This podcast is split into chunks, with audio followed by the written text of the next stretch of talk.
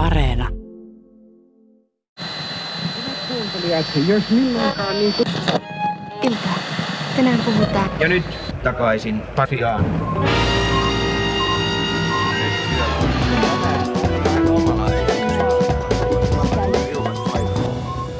Tervetuloa takaisin, takaisin Pasilaan. Mun nimeni on Toivo Haimi.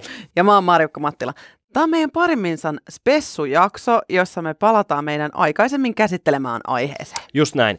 Toukokuussa meidän vieraana kävi ammattihakkeri Benjamin Särkkä, joka suhtautui tuolloin epäluuloisesti koronaviruksen seurantasovellukseen ja oli huolissaan sen tietoturvaongelmista. No nyt koronavilkku-sovellus on siis julkaistu. Benjamin on käynyt sitä läpi ja todennut Twitterissä näin. En näe, että se vaarantaa yksilön yksityisyyden suojaa mitenkään. Ja tuoreemman tiedon valossa tuo on oikeasti hyvä. Keväällä kun annoin haastiksen, tietoa toteutuksesta ei ollut vielä saatavilla.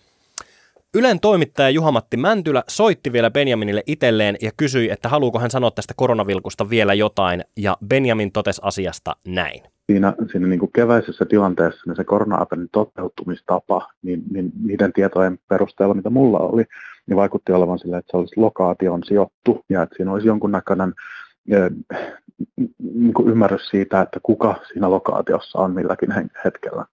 Mutta sitten, sitten mitä se oikeasti toteutettiin, eli käytettiin tätä GAEN appia, eli tämä Google Apple uh, Exposure Notification appia, mikä nyt kaikkien puhelimissa on, on niin kuin ominaisuutena olemassa, niin ei perustu ollenkaan siihen lokaatioon, vaan se käyttää pelkästään Bluetoothia, vaikka ja joku ulkopuolinen taho saisi käsinsä niin kuin tämän, tämän datasetin, niin sen perusteella ei pysty yksilöimään sitä, että kuka siinä on kyseessä tai missä hän on ollut. Pystyy ainoastaan näkemään sen, että on ollut sellaisen tunnisteen lähettyvillä, joka on ilmoitettu niin kuin positiiviseksi näytteeksi myöhemmässä vaiheessa. Sen lisäksi niin kuin se softa on open sourcettu, kaikki koodibase on ulkona, sitä on katsottu ja luettu läpi, sieltä ei ole löytynyt mitään niin kuin, no, väärin tehtyjä juttuja on ehkä vähän, vähän huonosti ilmastu, mutta siis niin kuin ei mitään huolestuttavaa tai mitään, mikä antaisi, antaisi syytä epäillä, etteikö sitä olisi tehty parhaiten olemassa olevien käytäntöjen mukaisesti.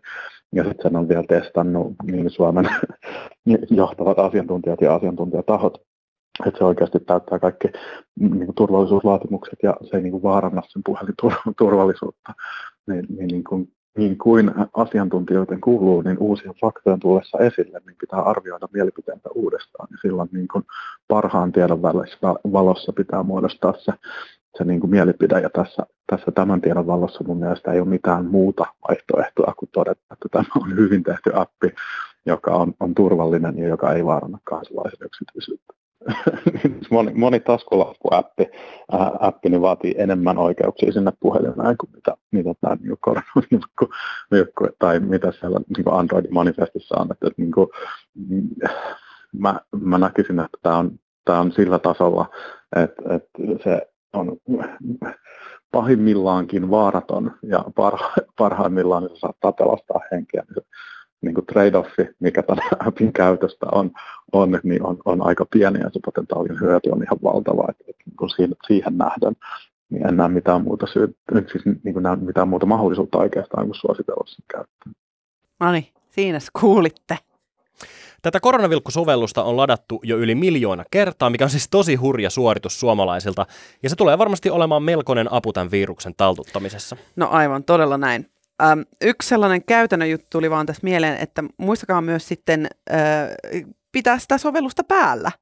Eli siis se ei riitä, että sen lataa puhelimeen, vaan se pitää myös ottaa käyttöön siellä. Älkää sitten myöskään poistelko sitä sieltä. Precis. Eli tällaisella asialla tällä kertaa on hyvä olla terveen skeptinen kaikkea uutta ja ihmeellistä kohtaan, mutta tilanteet ne elää. Älkää siis levittäkö vanhentunutta ja paikkansa pitämätöntä tietoa, vaan muistakaa, että toukokuussa aiheellinen huoli voi olla syyskuussa jo aiheeton. Mm-hmm. Meiltä tulee uutta jaksoa taas huomenna torstaina, eli silloin taas kuulolla. Moikka! Morjes! Niin, hyvät kunkilijat, minkä opimme tästä?